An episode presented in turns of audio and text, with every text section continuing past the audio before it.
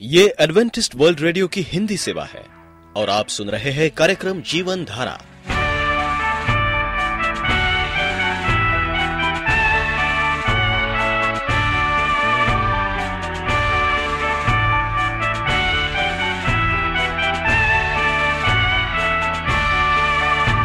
कार्यक्रम जीवन धारा सुनने वालों को मैं स्मिता और मैं अमित हमारा प्यार भरा नमस्कार। एडवेंटिस्ट वर्ल्ड रेडियो की हिंदी सेवा में हम आपका स्वागत करते हैं। श्रोताओं, आइए, आज प्रसारित होने वाले कार्यक्रमों की जानकारी दे दें। आज होगी पहले स्वास्थ्य चर्चा, इसके बाद एक गीत होगा और फिर कार्यक्रम के अंत में पवित्र बाइबल का संदेश। तो चलिए, स्वास्थ्य चर्चा सुनने से पहले सुनते हैं ये गीत।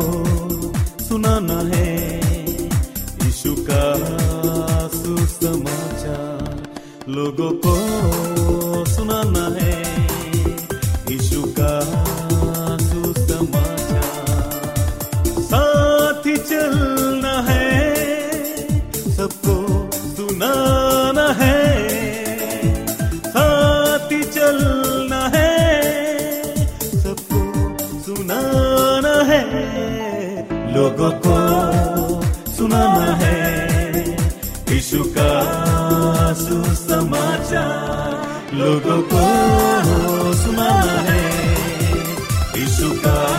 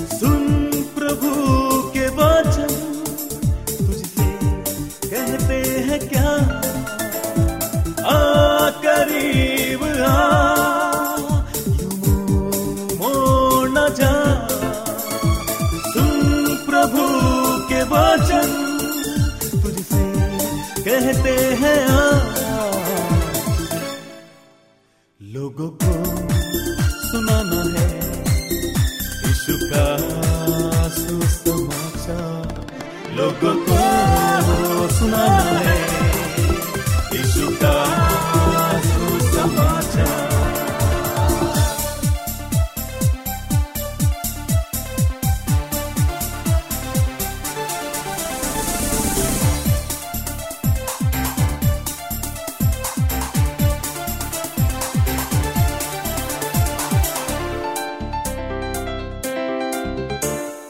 जग में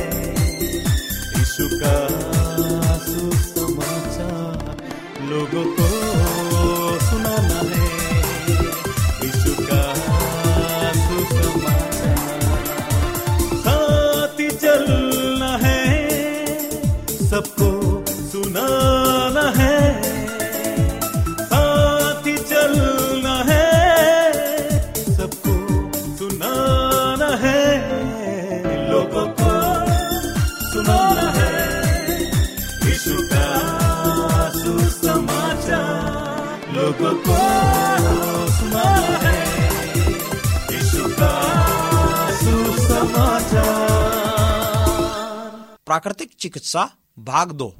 प्रिय श्रोताओं, पिछली बार हमने आपको प्राकृतिक चिकित्सा पर कुछ जानकारी दी थी।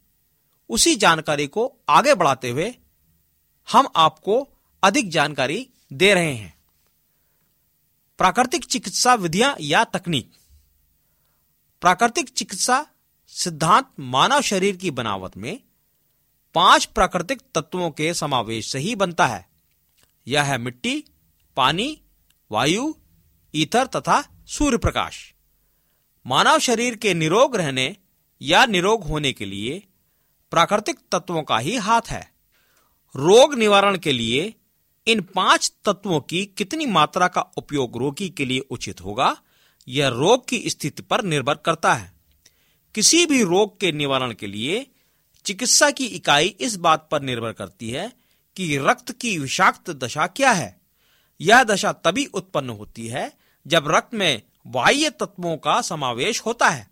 इसी विषाक्त दशा को शुद्ध करने के समय को चिकित्सा इकाई कहा गया है। आइए अब हम इन पाँच तत्वों को बारी बारी से देखें। मिट्टी से चिकित्सा या मड थेरेपी। यह मान्यता है कि शरीर के समस्त ठोस अंगों का विकास इस भोजन से होता है, जो हमें धरती से प्राप्त होता है। जैव रसायन, जो अन्य बीज साग पात एवं फलों में पाए जाते हैं, यही हमारे शरीर को बनाते हैं, बढ़ाते हैं और बनाए रखने का कार्य करते हैं। धरती अपने लिए सूर्य वायु एवं जल से शक्तियाँ प्राप्त करती है। धरती में चुंबकीय क्षेत्र है, जो स्वास्थ्य को बनाए रखने के लिए आवश्यक है। इस धारा प्रवाह से शरीर को अलग करने पर शरीर रोगग्रस्त होता है। मट्टी में गुण बहुत हैं और इन्हीं गुणों के कारण मिट्टी का उपयोग प्राकृतिक चिकित्सा में किया जाता है। यहाँ कुछ गुणों का वर्णन हम कर रहे हैं।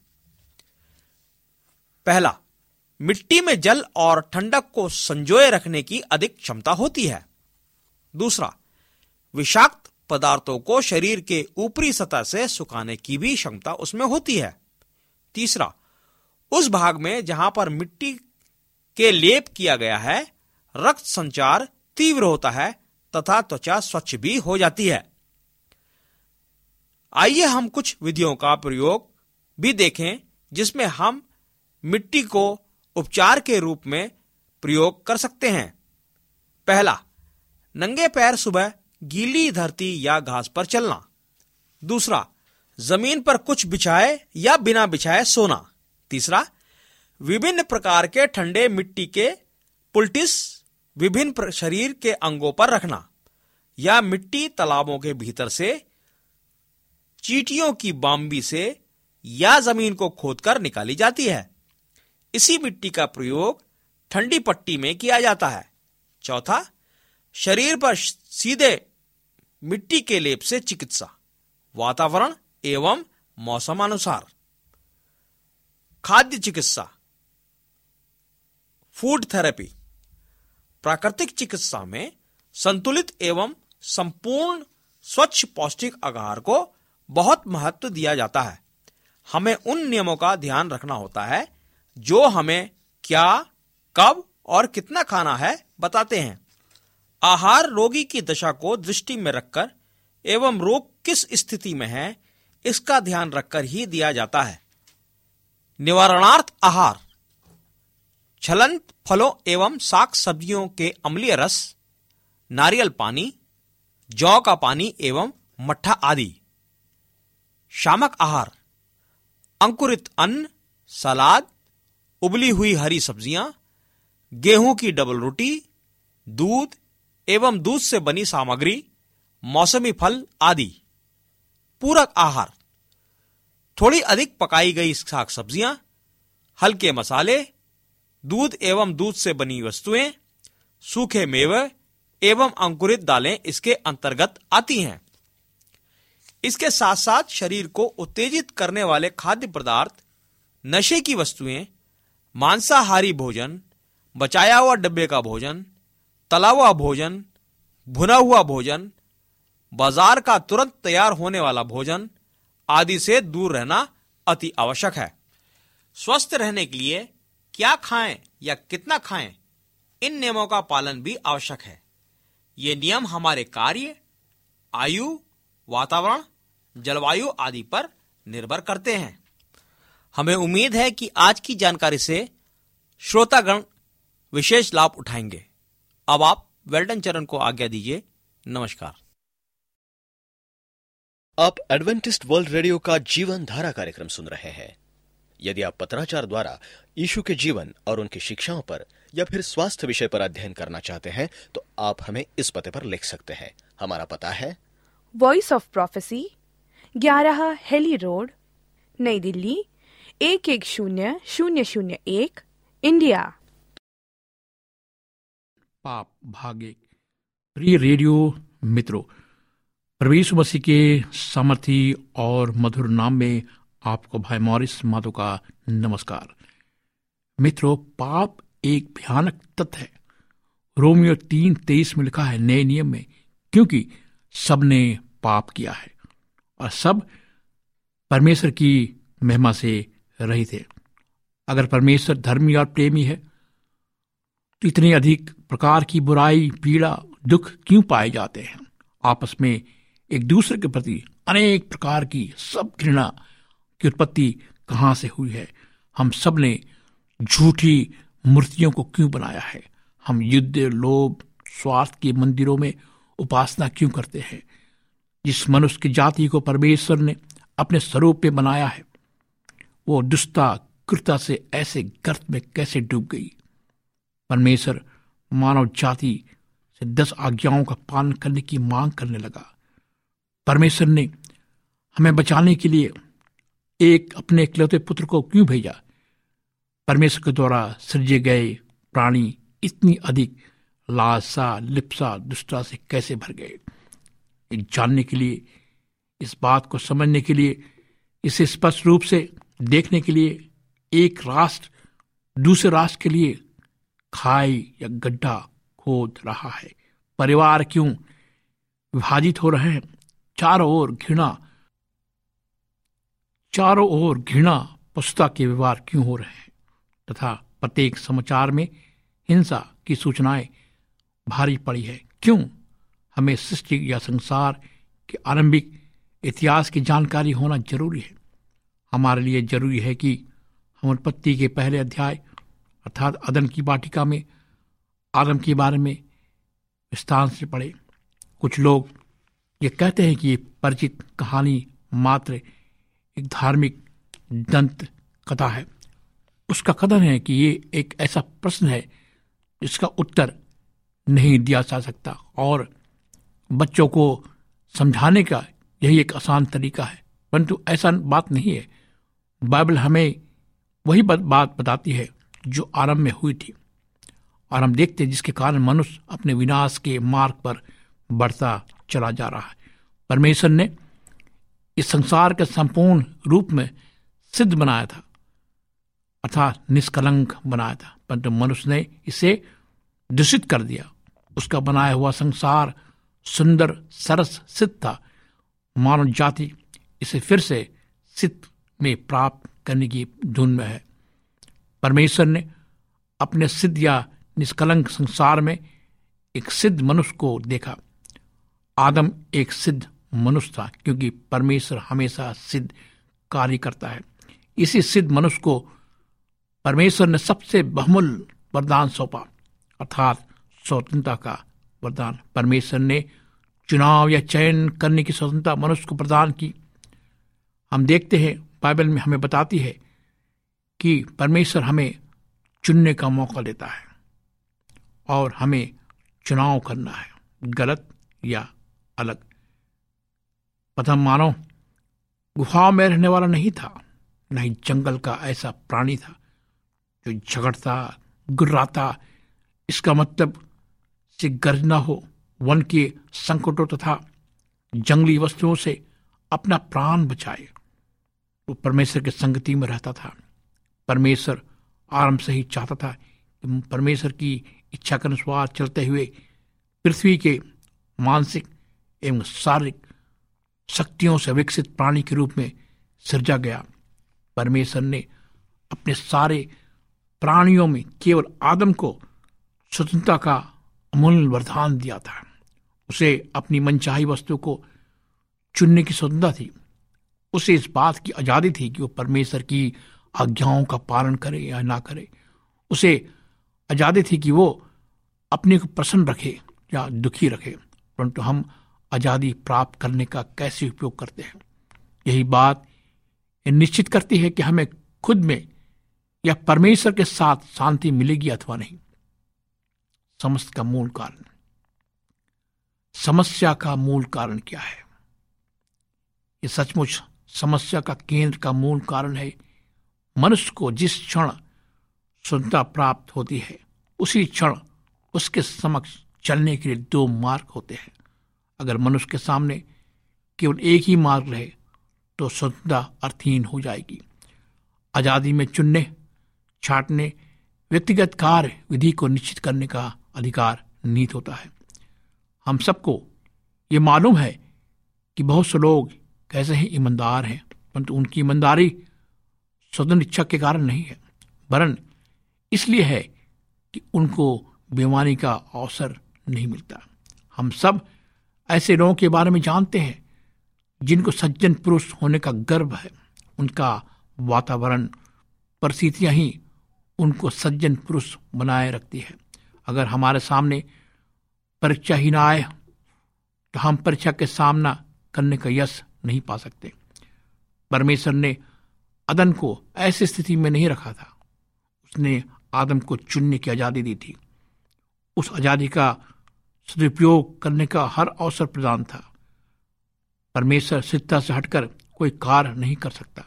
इसलिए उसने आदम को सिद्ध परिस्थितियों में रखा, ताकि स्वयं आदम ये प्रमाणित कर सके कि वो परमेश्वर की सेवा करे या ना करे।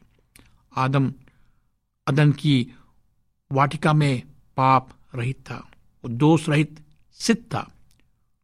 उसके सामने सारी मानव जाति का लिखित इतिहास कोरे कागज़ की तरह फैला हुआ था, ताकि आदम उसका प्रथम अध्याय लिखे। आदम ने मानव इतिहास का प्रथम अध्याय लिखकर जो मार्ग बनाया, वो सिर्फ़ उसके चलने के लिए ही था। बल्कि वो मार्ग आने वाली समस्त पीढ़ियों के लिए भी था। परमेश्वर ने अपना कार्य कर लिया था। उसने एक बाग बनाया था। उसमें मनुष्य की ज़रूरत के अनुसार सब चीज़ें प्रचुर मात्रा में थी। उसने खुद अपनी समानता में मनुष्य को सर्जा था। उसने आदम था, मनुष्य को मस्तिष्क प्राण भी अर्पित किया। इसके अलावा उसे इस बात की पूरी आज़ादी दी थी, जैसा वो उचित समझे, वैसा ही वो अपने मस्तिष्क और आत्मा को का उपयोग करे। उसके बाद परमेश्वर बुद्धिमान माता पिता की तरह देखने लगा कि उसका ये बालक किस बात का चुनाव करेगा। मनुष्य ने जो चुनाव या चयन किया, ये कसौटी थी। ये वो क्षण था जिसमें आदम अपनी स्वतंत्रता इच्छा का उपयोग करके या तो उचित मार्ग का चयन कर सकता था या फिर गलत मार्ग का, क्योंकि उसे केवल एक ही मार्ग का चुनाव करना था।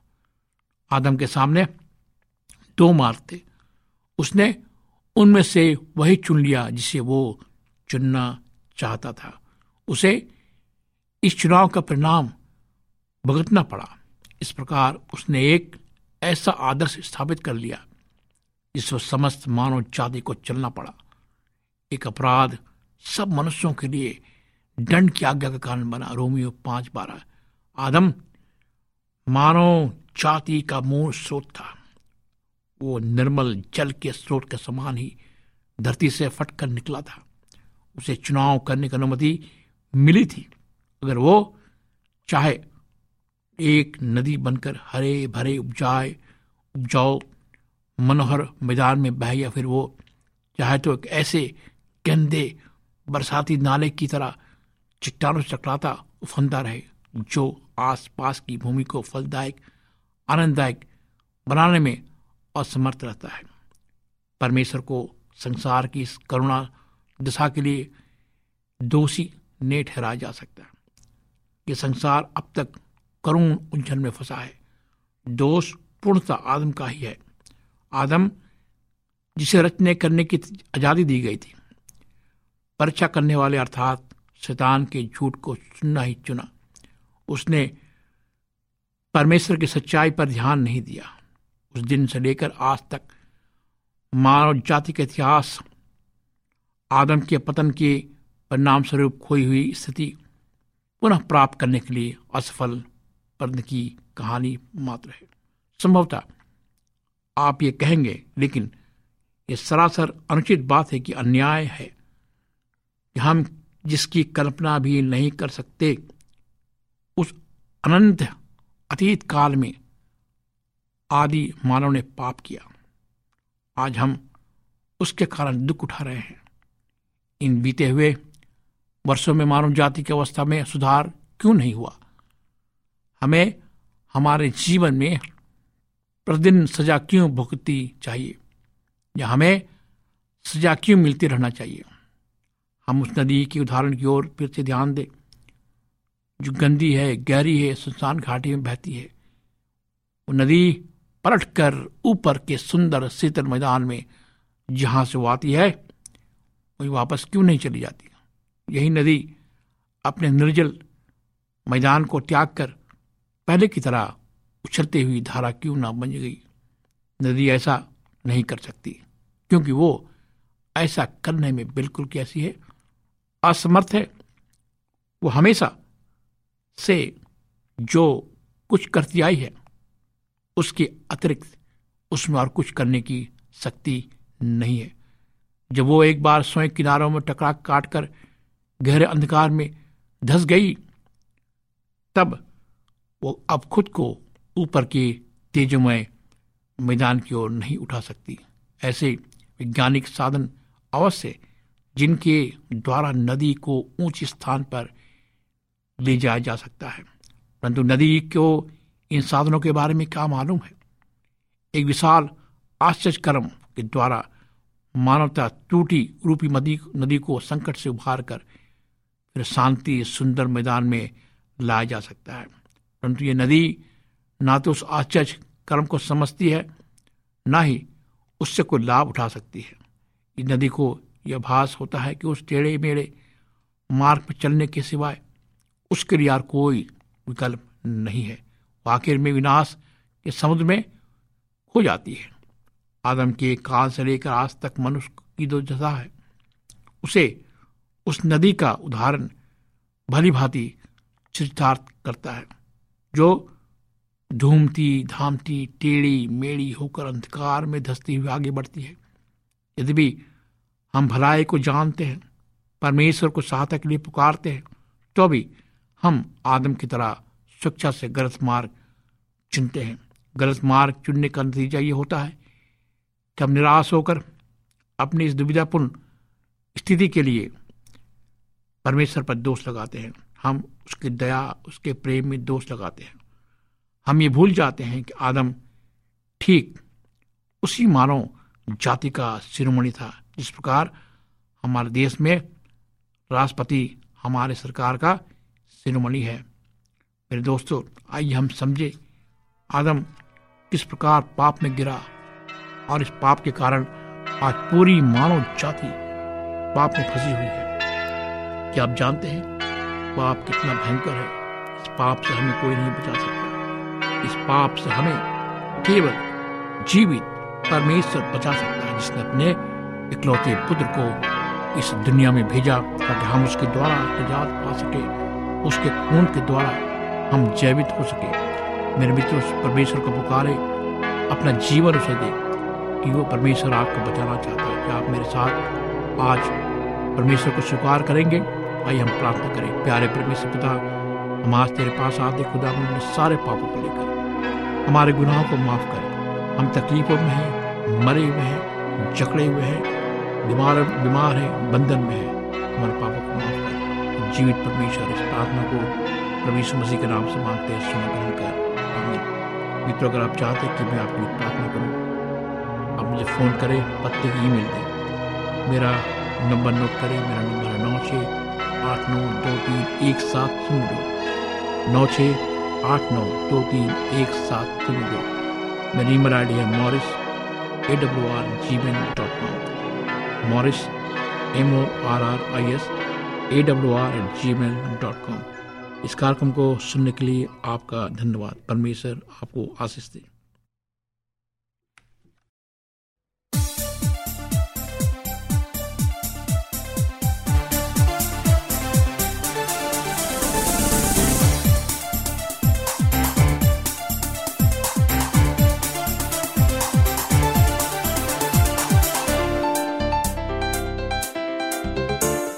को सुनाना है यीशु का सुसमाचार। लोगों को सुनाना है यीशु का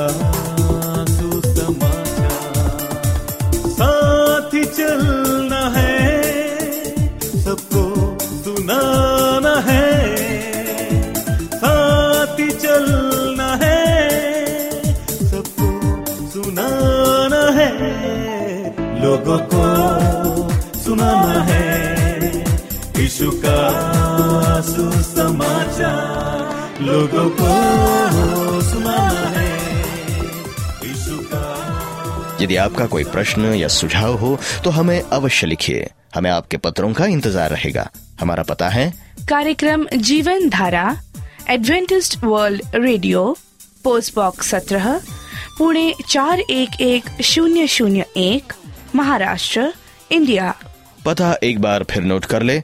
कार्यक्रम Jeevan Dhara Adventist World Radio post box सत्रह पुणे चार एक एक शून्य शून्य एक महाराष्ट्र इंडिया। और अब हमारा समय यहीं पर समाप्त होता है। इसी समय इसी मीटर बैंड पर आपसे फिर भेंट होगी। तब तक के लिए मैं स्मिता और मैं अमित हमें आज्ञा दीजिए। प्रभु आपको आशीष दे।